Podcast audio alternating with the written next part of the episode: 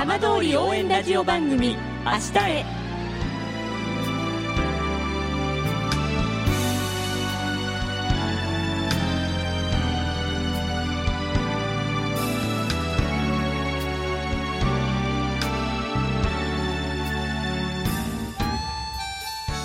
時刻は5時1分になりました。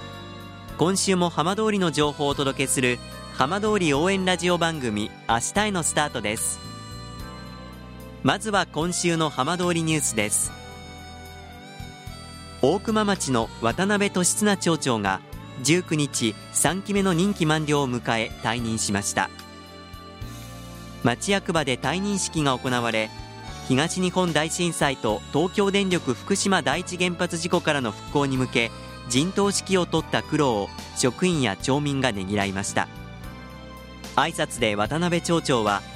原発事故後の8年8ヶ月をひたすら前に進めと自分に言い聞かせてきた。力の限界を思い知らされることも多かったと振り返りました。その上で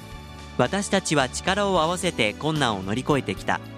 課題は山積みだが一歩一歩前進していくことで大熊町の未来は必ず開けると時折声を詰まらせながら職員らにエールを送りました。サッカー JFL 昇格をかけた全国地域サッカーチャンピオンズリーグの決勝ラウンドが楢葉町と広野町にまたがる J ヴィレッジで行われ東北社会人リーグのいわき FC はおこしやす京都 AC に1対0で勝ち他の試合の結果により昇格条件である上位2チームに入ることが決まり最終戦を待たずに JFL 昇格を決めました。来月5日に開かれる JFL の理事会でいわき FC の JFL 昇格は正式に決定される見通しです。JFL は J リーグ参入につながるアマチュア最高峰の全国リーグで今シーズンは16のクラブが参加しています。さて毎週土曜日のこの時間は浜通りのさまざまな話題をお伝えしていく15分間。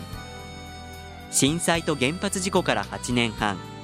ふるさとを盛り上げよう笑顔や元気を届けようと頑張る浜通りの皆さんの声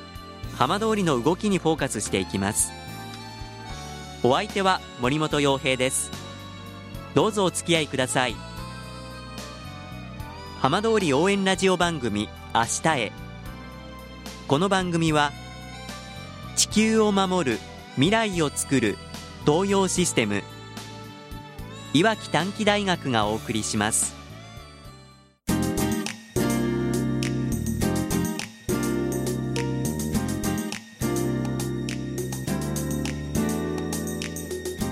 代わっては浜通りの話題やこれから行われるイベントなどを紹介する浜通りピックアップです。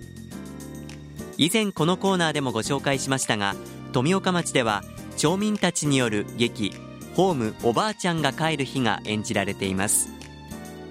今週はこの町民劇を主催する NPO 法人富岡町3.11を語る会代表の青木よし子さんに今年1年の活動を振り返ってお話を伺います。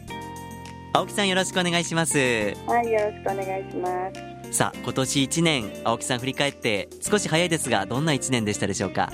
そうですねあのずっと以前から夢夢というかこう念願だった演劇の公演を町民、ええ、富岡町民で作ることができて、えー、それを1月に富岡町でそして10月に東京で公演できたというとても達成感のある1年でした。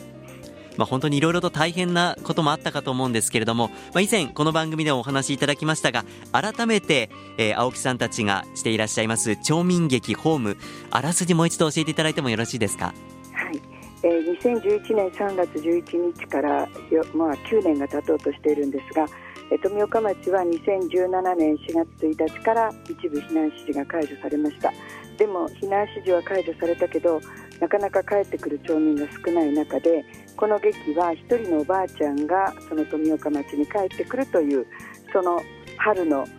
半日ぐらいの間に起きた出来事をあの題材にしています。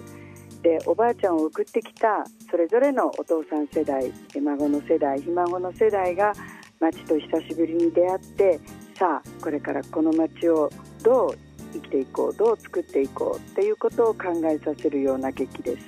まあ、本当に町民皆さんで作り上げているこの舞台ですけれども、まあ、お話先ほどありましたが、あの東京での公演本当に大盛況だったそうですね。はい。オリンピックセンターの小ホール380席あるんですけど、ええ、ほぼ満席であのもう劇が終わった時にはスタンディングオベーションというか立ち上がって拍手をしてくださる方もたくさんいらっしゃって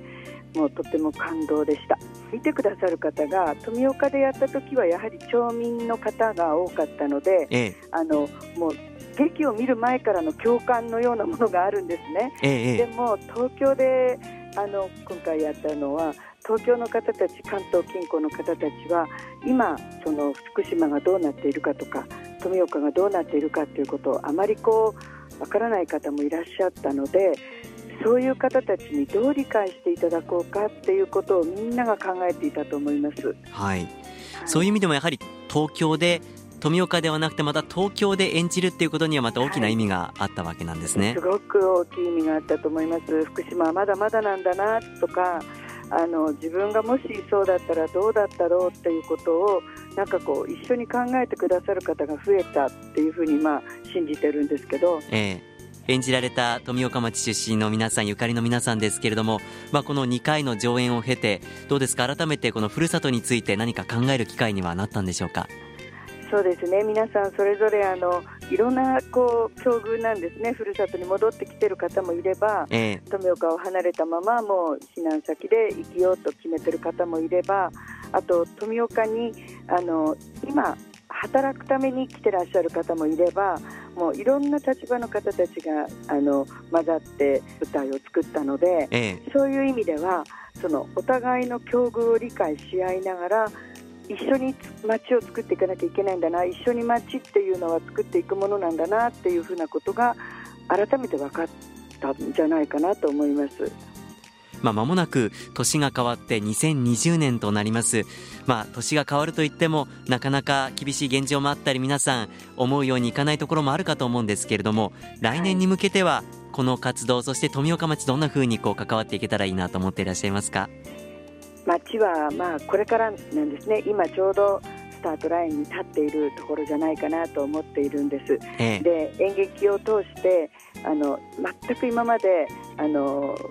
知り合うこともなかった人たちがものすごくその街を一緒に考えるということで一つになれたので、ええ、来年はまたそこを基盤としてですねあのこういった絆をもう少しこうあの広めていきたいというかあのそんなふうに思っています。やはり青木さんはじめ皆さんの中でももっともっと伝えていきたいもっともっと何か感じてほしいことがあるそんな思いもあるんでしょうか？もうもちろんですね。まだまだ本当にあの分かってない分からなんていうんでしょうね。分かっていただけてないところっていっぱいあると思うしそれは私たち町に住んでる人間の責任でもあると思っているので、ええ、まあ、私は演劇を通してっていうふうに思ってるんですけど、まあ、来年もまた何かこういう機会があったら演劇のような表現を通して、えー、富岡を分かっていただけるそういうこう機会を作っていけたらなと思ってます。福島未来チャレンジプロジェクト。届け福島早々の夢。浪江町で学校給食のソフト麺や浪江焼きそばを製造する合資会社朝日屋震災と原発事故の影響で取引先が激減状況を打開しようと模索する中福島未来チャレンジプロジェクトに出会います。経営指導から商談会の参加まで細かなアドバイスを受け今年看板商品の浪江焼きそばが福島の新しいお土産ブランド福の小土産に選ばれるなど販路は広がっています。代表社員の鈴木昭義さんは焼きそばの味を通して避難でバラバラになった町民にふるさとを思い出してもらえたらと語ります。プロジェクトでは早々12市町村の事業者の皆様を対象に販路拡大を中心として様々な取り組みを支援しています。詳しくは事務局0363805490に平日午前10時から午後5時の間にお電話いただくか番組ホームページのバナーをクリックしてください。浜通り応援ラジオ番組「明日へ」